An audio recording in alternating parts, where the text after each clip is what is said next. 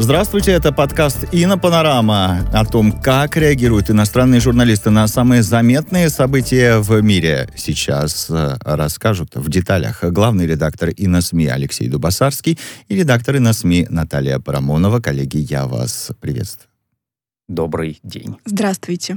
Давайте э, сначала напомним. Мне кажется, что все уже знают, ну, вдруг, а, о самом конфликте а, в Нагорном а, Карабахе.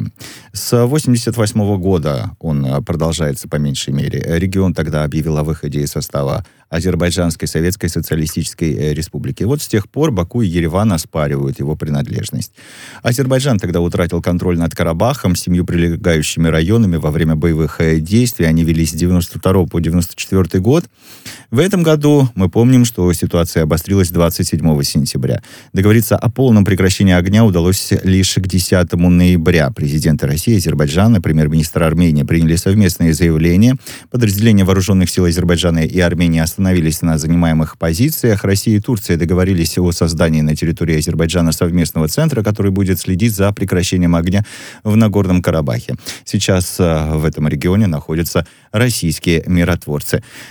И как же пишут американские, британские, французские э, и другие крупнейшие средства массовой информации о том, что происходит э, в этом э, регионе Кавказа.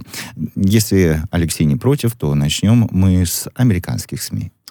А, да, конечно, американские СМИ а, это самые большие СМИ, самые влиятельные. Вот, к ним присматриваются все остальные СМИ, с них берут пример. Вот. Американские СМИ достаточно подробно э, описывали этот конфликт. Практически все СМИ, и даже региональные, э, что-то дописали про него. С самого начала писали об этом э, мейнстримовые СМИ, самые распространенные.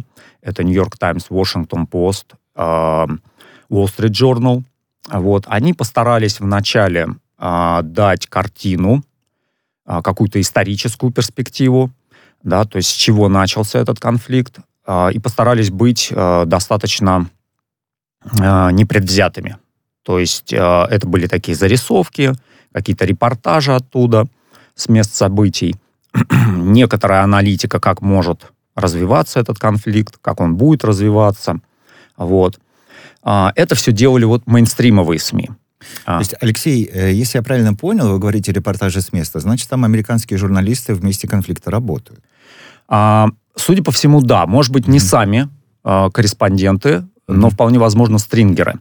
Не очень это было понятно, как бы, а, потому что те корреспонденты, которые московские, допустим, корреспонденты, такое впечатление создавалось, что они вроде бы были в Москве, то есть они по, по, может быть, и не уезжали прям туда, на место. То есть, вероятно, Или... статьи написаны вот э, с позиции разных, да, скомпилировали позиции разных людей. Возможно, возможно. Или это были какие-то очень краткосрочные поездки, допустим, там в Ереван, mm-hmm. вот.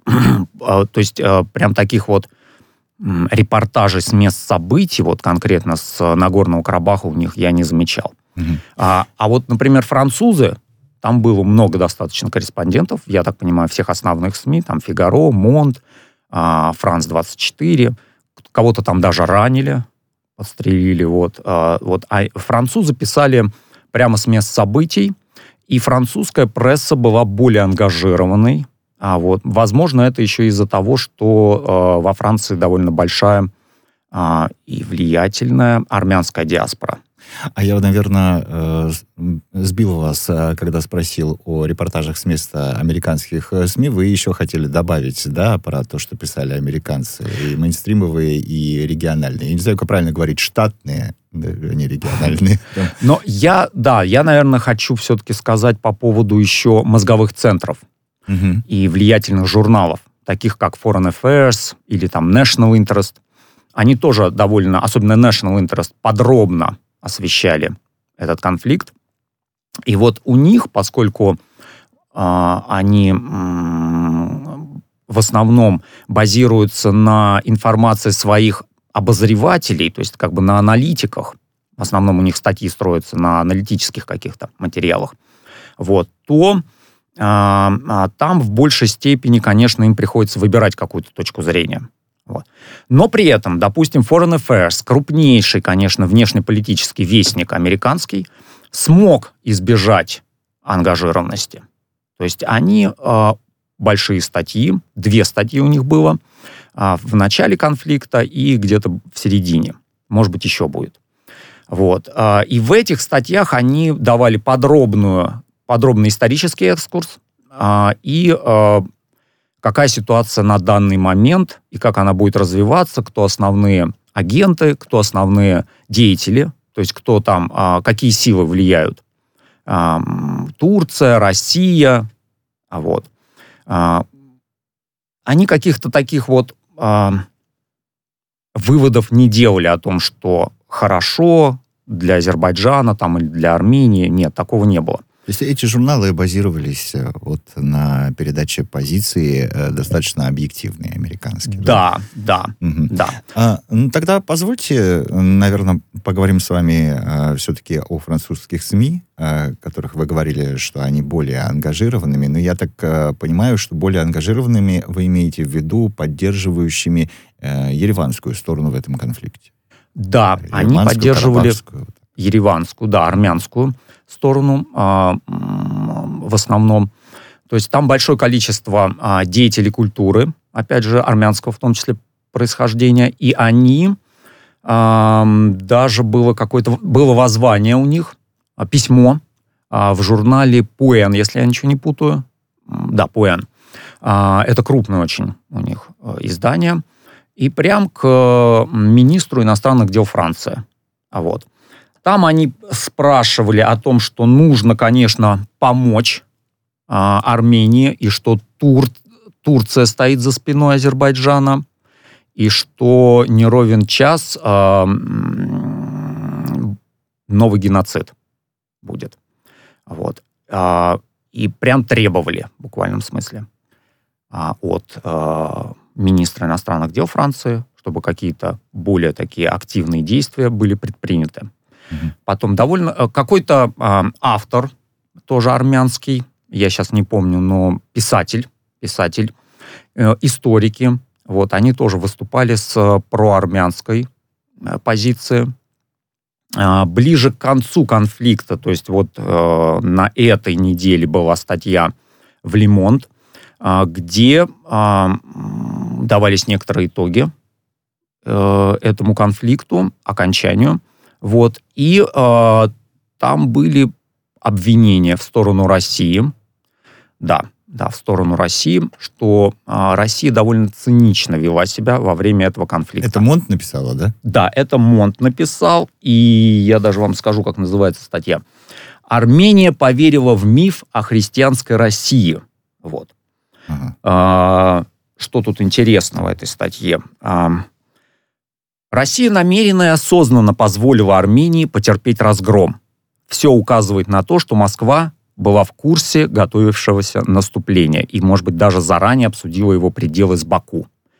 Также, э, тоже цитата, «Образ христианской России вот уже 20 лет продвигается западными политологами, которые зачастую близки к ультраправым силам и любят увязывать миграционный вопрос с геостратегией. Россия, мол, последний защитник Запада, которому угрожает ислам. Но на самом деле все это не так. Вот такие выводы Конец делают. цитаты, да? Да. А, ну, вот э, вы сначала сказали об ангажированности в сторону Армении французских СМИ, но здесь э, вот что касается МОН, так это, по-моему, ангажированность, но против России. Да? Но в большей степени, э, Алексей, давайте я вам э, признаюсь, что я бы этого ожидал от британских СМИ, нежели от э, французских. Вы меня прям удивили. А британцы примерно в том же духе высказываются? Или как американцы пытаются более объективно оценивать ситуацию? Мне кажется, что все-таки более объективно. Хотя в начале конфликта там более активно действовали скажем так, армяне, в том числе вот их президент Пашинян, угу. он, он давал два интервью в очень известные и очень влиятельные э, британские издания «Телеграф» и «Спектейтор». Угу. Вот. Э, «Телеграф» — это такой полутаблоидный таблоидное издание с э, уклоном в серьезность, но очень э, у него очень А как вы думаете, аудитория. с чем э, выбор премьер-министра армянского связан, что именно эти два издания? Вот э, есть у вас догадки? Есть, конечно. Они очень... э, значит, Телеграф, у него очень большая аудитория, а, и при этом он не настолько таблоид, не настолько желтая пресса, как там, допустим, Daily Mail или Sun. Вот. Хотя это не помешало ему а, в- дать интервью Bild, немецкому таблоиду, вот, у которого огромная тоже аудитория уже в Германии, соответственно, где он, кстати, и сказал по поводу того, что турки а, скоро будут у стен Вены. Вот именно им он об этом и сказал. Да, то есть Э, Но тоже здесь, наверное, подействовало вот это вот э, э, тираж, да, объем, объем Объем, печатной продукции. Объем, да, объем. есть, Конечно, Бильд, он больше, чем все вместе взятые газеты а, немецкие, вот, которые, в общем, довольно региональные, ну, кроме, может быть, Шпигеля. Вот. А Спектейтор британский, почему туда, а, тоже- почему там было интервью? А, потому что это издание консерваторов. Вот, кстати, а, Борис Джонсон лет до, до 2005 года был его главным редактором, еще до того, как он стал премьером, когда он был, он же журналист. Вот. А, и у него очень большая аудитория тоже. А, например, он обгоняет по аудитории Financial Times. Мгм. Вот. При этом это а, издание рассчитано на establishment, то есть на уже таких людей богатых, образованных, которые у власти какое-то влияние имеют. То есть То довольно есть продуманно. британцы дали возможность э, Пашиняну высказаться, а дали ли они такую возможность э, азербайджанской стороне? Да, в том же «Спектейтор» а, через неделю выступил а, Хикмет Гаджиев. Через неделю. Вот. И тоже это было большое интервью. А вот а, такое, как я говорю, в стиле Лаврова. А вот, то есть он там довольно грамотно высказал свою позицию вот, по всем вопросам. Причем вопросы были такие в лоб, типа там, почему вы э, кассетными бомбами значит, обстреливаете территорию, да, а, Нагорного Карабаха. Вот. Но он очень э, довольно так хорошо ответил, вполне себе, э, даже не, он не уходил от ответа, он просто объяснил там, что к чему, Со своей точки зрения. Ну, так как вы рассказываете самые э, удивительные и в меньшей степени объективные, пока, мне кажется, французские СМИ. Но, Наталья, я знаю, читала турецкие и израильские э, средства массовой информации, газеты в основном, да? Э, но, Да, может быть, и смотрела телевидение, да. Это не Да, только газеты. радио. Э, Это различные Вот средства что же нам массовой турки информации. говорят? Что нам говорят турки и израильтяне Ну вот турки и израильтяне это две противоположные абсолютно э, стороны э, в плане нейтральности да, и ангажированности. Но, естественно, Турция не может быть нейтральной, потому что она вообще себя считает участником непосредственным этого Нагорно-Карабахского конфликта с самых первых дней, когда все это вот началось снова. Э, Турция выступала на стороне Азербайджана, поддерживала Азербайджан всячески. Это касается всех делом. СМИ, да? Нет, это не касается всех СМИ, это касается таких больше а, провластных СМИ, э, СМИ, которые поддерживают политику правящей партии. Но в Турции есть э, небольшой процент оппозиционных СМИ. Он есть, и он такой достаточно сильный.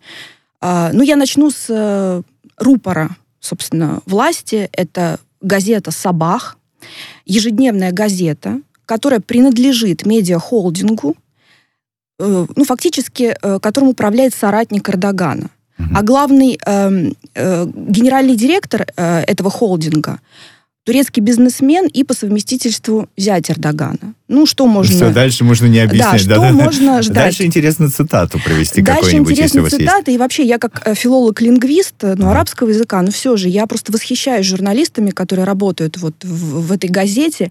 Это просто, вы знаете, вот нужно поучиться, как делать э, хорошую мину, как говорится, при плохой игре. Как, э, это просто ну, невероятное мастерство художественного преувеличения, когда нельзя соврать, но нужно вот э, выставить ситуацию таким образом, чтобы Турция оказалась победителем все-таки.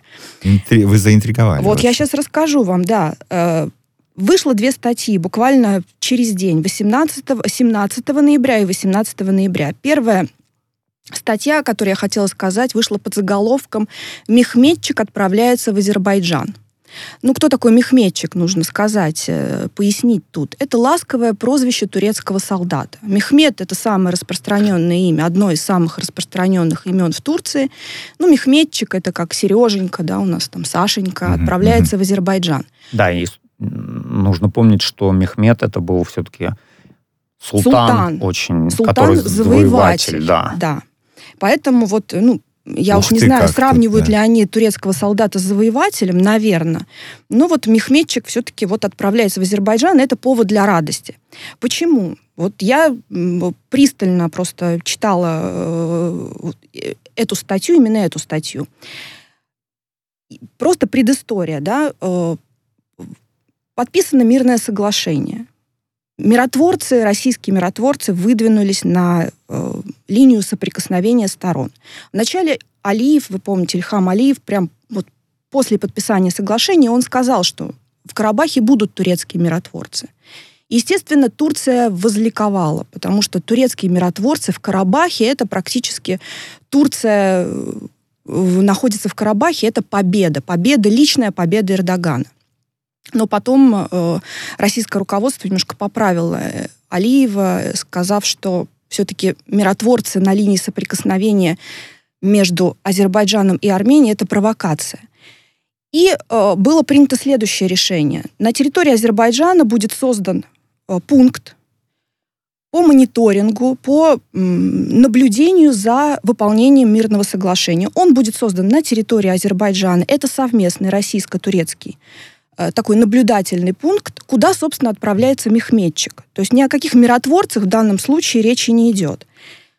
Более того, э, это же издание пишет о историческом воссоединении спустя век, воссоединении двух народов, Азер, Азербайджана и Турции. И то, что турецкие военные прибудут в Азербайджан, это выставляется в качестве невероятной победы, но мы-то знаем, что в Азербайджане турецкие военные присутствуют 2010 года. В Азербайджане есть турецкие базы, и, собственно, э, ни о какой такой вот победе э, политической, дипломатической, уж не знаю, как назвать, речи не идет. Но все это происходит во имя мира. И вот эта вот ключевая фраза «во имя мира», она должна заменить, собственно, вот горечь потери э, миротворческой миссии в Нагорном Карабахе. Как бы не миротворцы, но не во имя мира. Вот да, так, не да? миротворцы, но во имя мира. Но не все безмятежно в турецком султанате, я бы сказала так.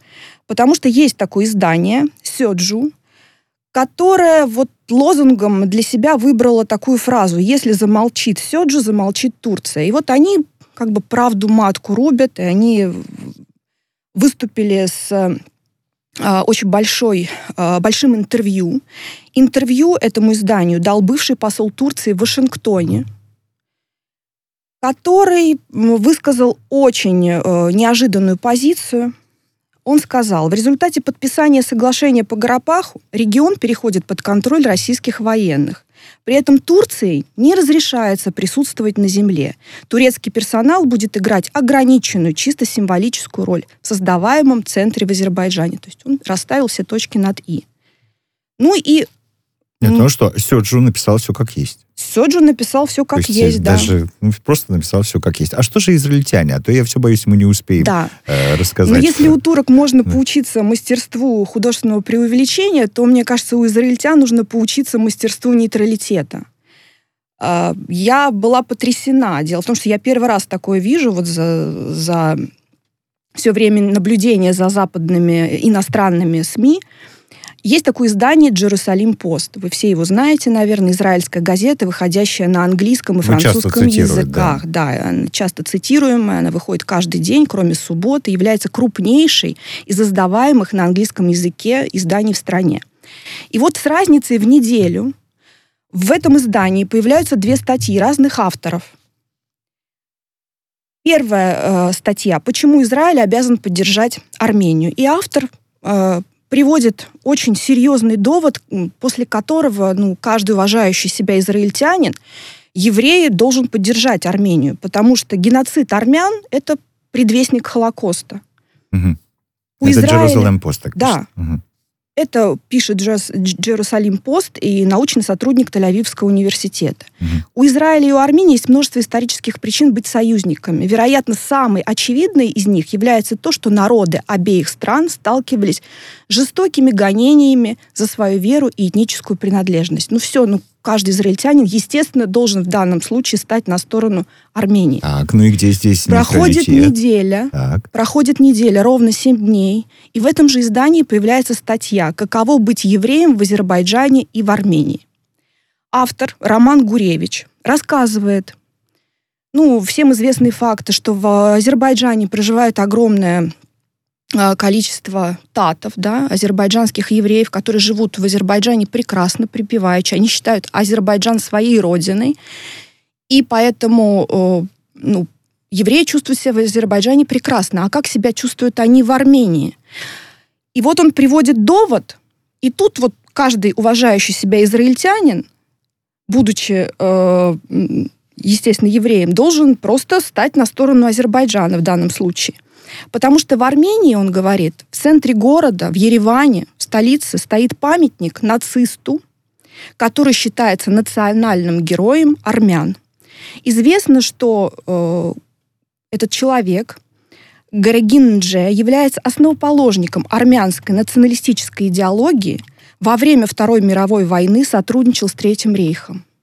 Тут, мне кажется, уже просто ну, как, как говорится, нечем крыть. Две позиции абсолютно идентичные, э, абсолютно э, невозможно не согласиться, но при этом это одно и то же издание – две статьи. Неделю прочитал. Значит, сейчас неделю, на сторону да, Армении. На сторону Армении. Через неделю. через неделю встал на сторону Азербайджана. Мне кажется, это просто вот высший пилотаж нейтралитета, который Наташ, проявили израильтяне. А давайте все-таки, вы меня удивили тем, что можете нам рассказать еще и о японских и китайских СМИ, да? Да, могу которые, рассказать вам о японских и китайских СМИ.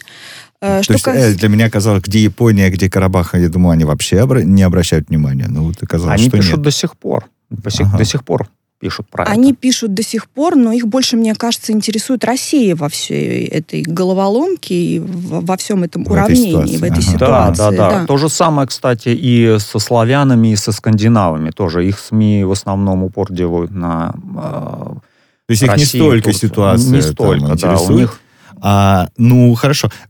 Если уж так получилось, что наш подкаст э, всю дорогу мы пытаемся здесь, они были... Мы берем и оцениваем. Ну, в общем, у нас есть что такое право, да? Ну, да. Берем их оцениваем. Здесь вы были ангажированными, друзья мои, мы вас раскусили. Здесь вы вот преподнесли нам такие уроки, здесь такие. А какие нам уроки преподносят э, э, скандинавы, славянские СМИ, э, дальневосточные, которые пишут в большей степени о России?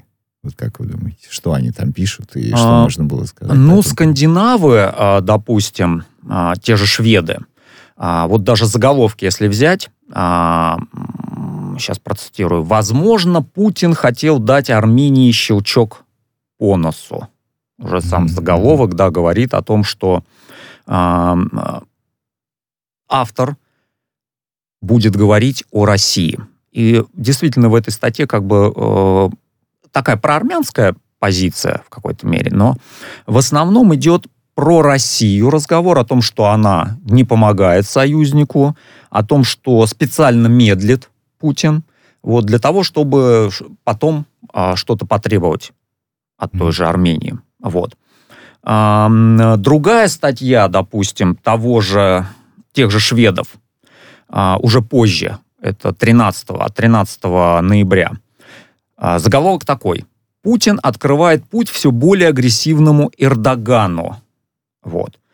То есть здесь автора интересует, что м- России брошен вызов в регионе, как гегемону. Вот, Алексей, а, они даже, они не про Россию, так как вы процитировали, они про Путина все время пишут. Ну, да, у них... Все время про Путина. Да, да, да, да, как бы Россия, Путин, это вот... Э, а, Путин олицетворяет Россию для них. Ага. То есть это вот так вот происходит. В большей степени. А, и есть возможность нам а, остановиться в течение 60 секунд на наших а, славянских братьях. А, у наших слав... Ну, в принципе, там практически то же самое, как и у скандинавов тоже. А, Москва делала для Армении только то, что было выгодно ей. Заголовок польских СМИ. Кровавый сад Карабаха. Ну, здесь э, по заголовку, конечно, не, не очень понятно. Ну, тоже поляки, да? Нет, это, это уже чехи. Чехи. Это угу. уже чехи, да. А, а, Россия заинтересована в сохранении горячей точки на Кавказе. Это еще одна статья это польская. Прям утверждение. Это даже да, не вопрос, а утверждение. Да, да, да, да, да. Или, допустим, вот тоже немножко такой, такой заголовок. Из маленькой войны в далеком Закавказье Польша следует сделать важные вы, выводы. А мы обязательно расскажем еще о, о том, о чем же пишут иностранные средства массовой информации. Это подкаст «Инна Панорама». А, и главный редактор СМИ Алексей Дубасарский, редактор СМИ Наталья Парамонова. Большое спасибо.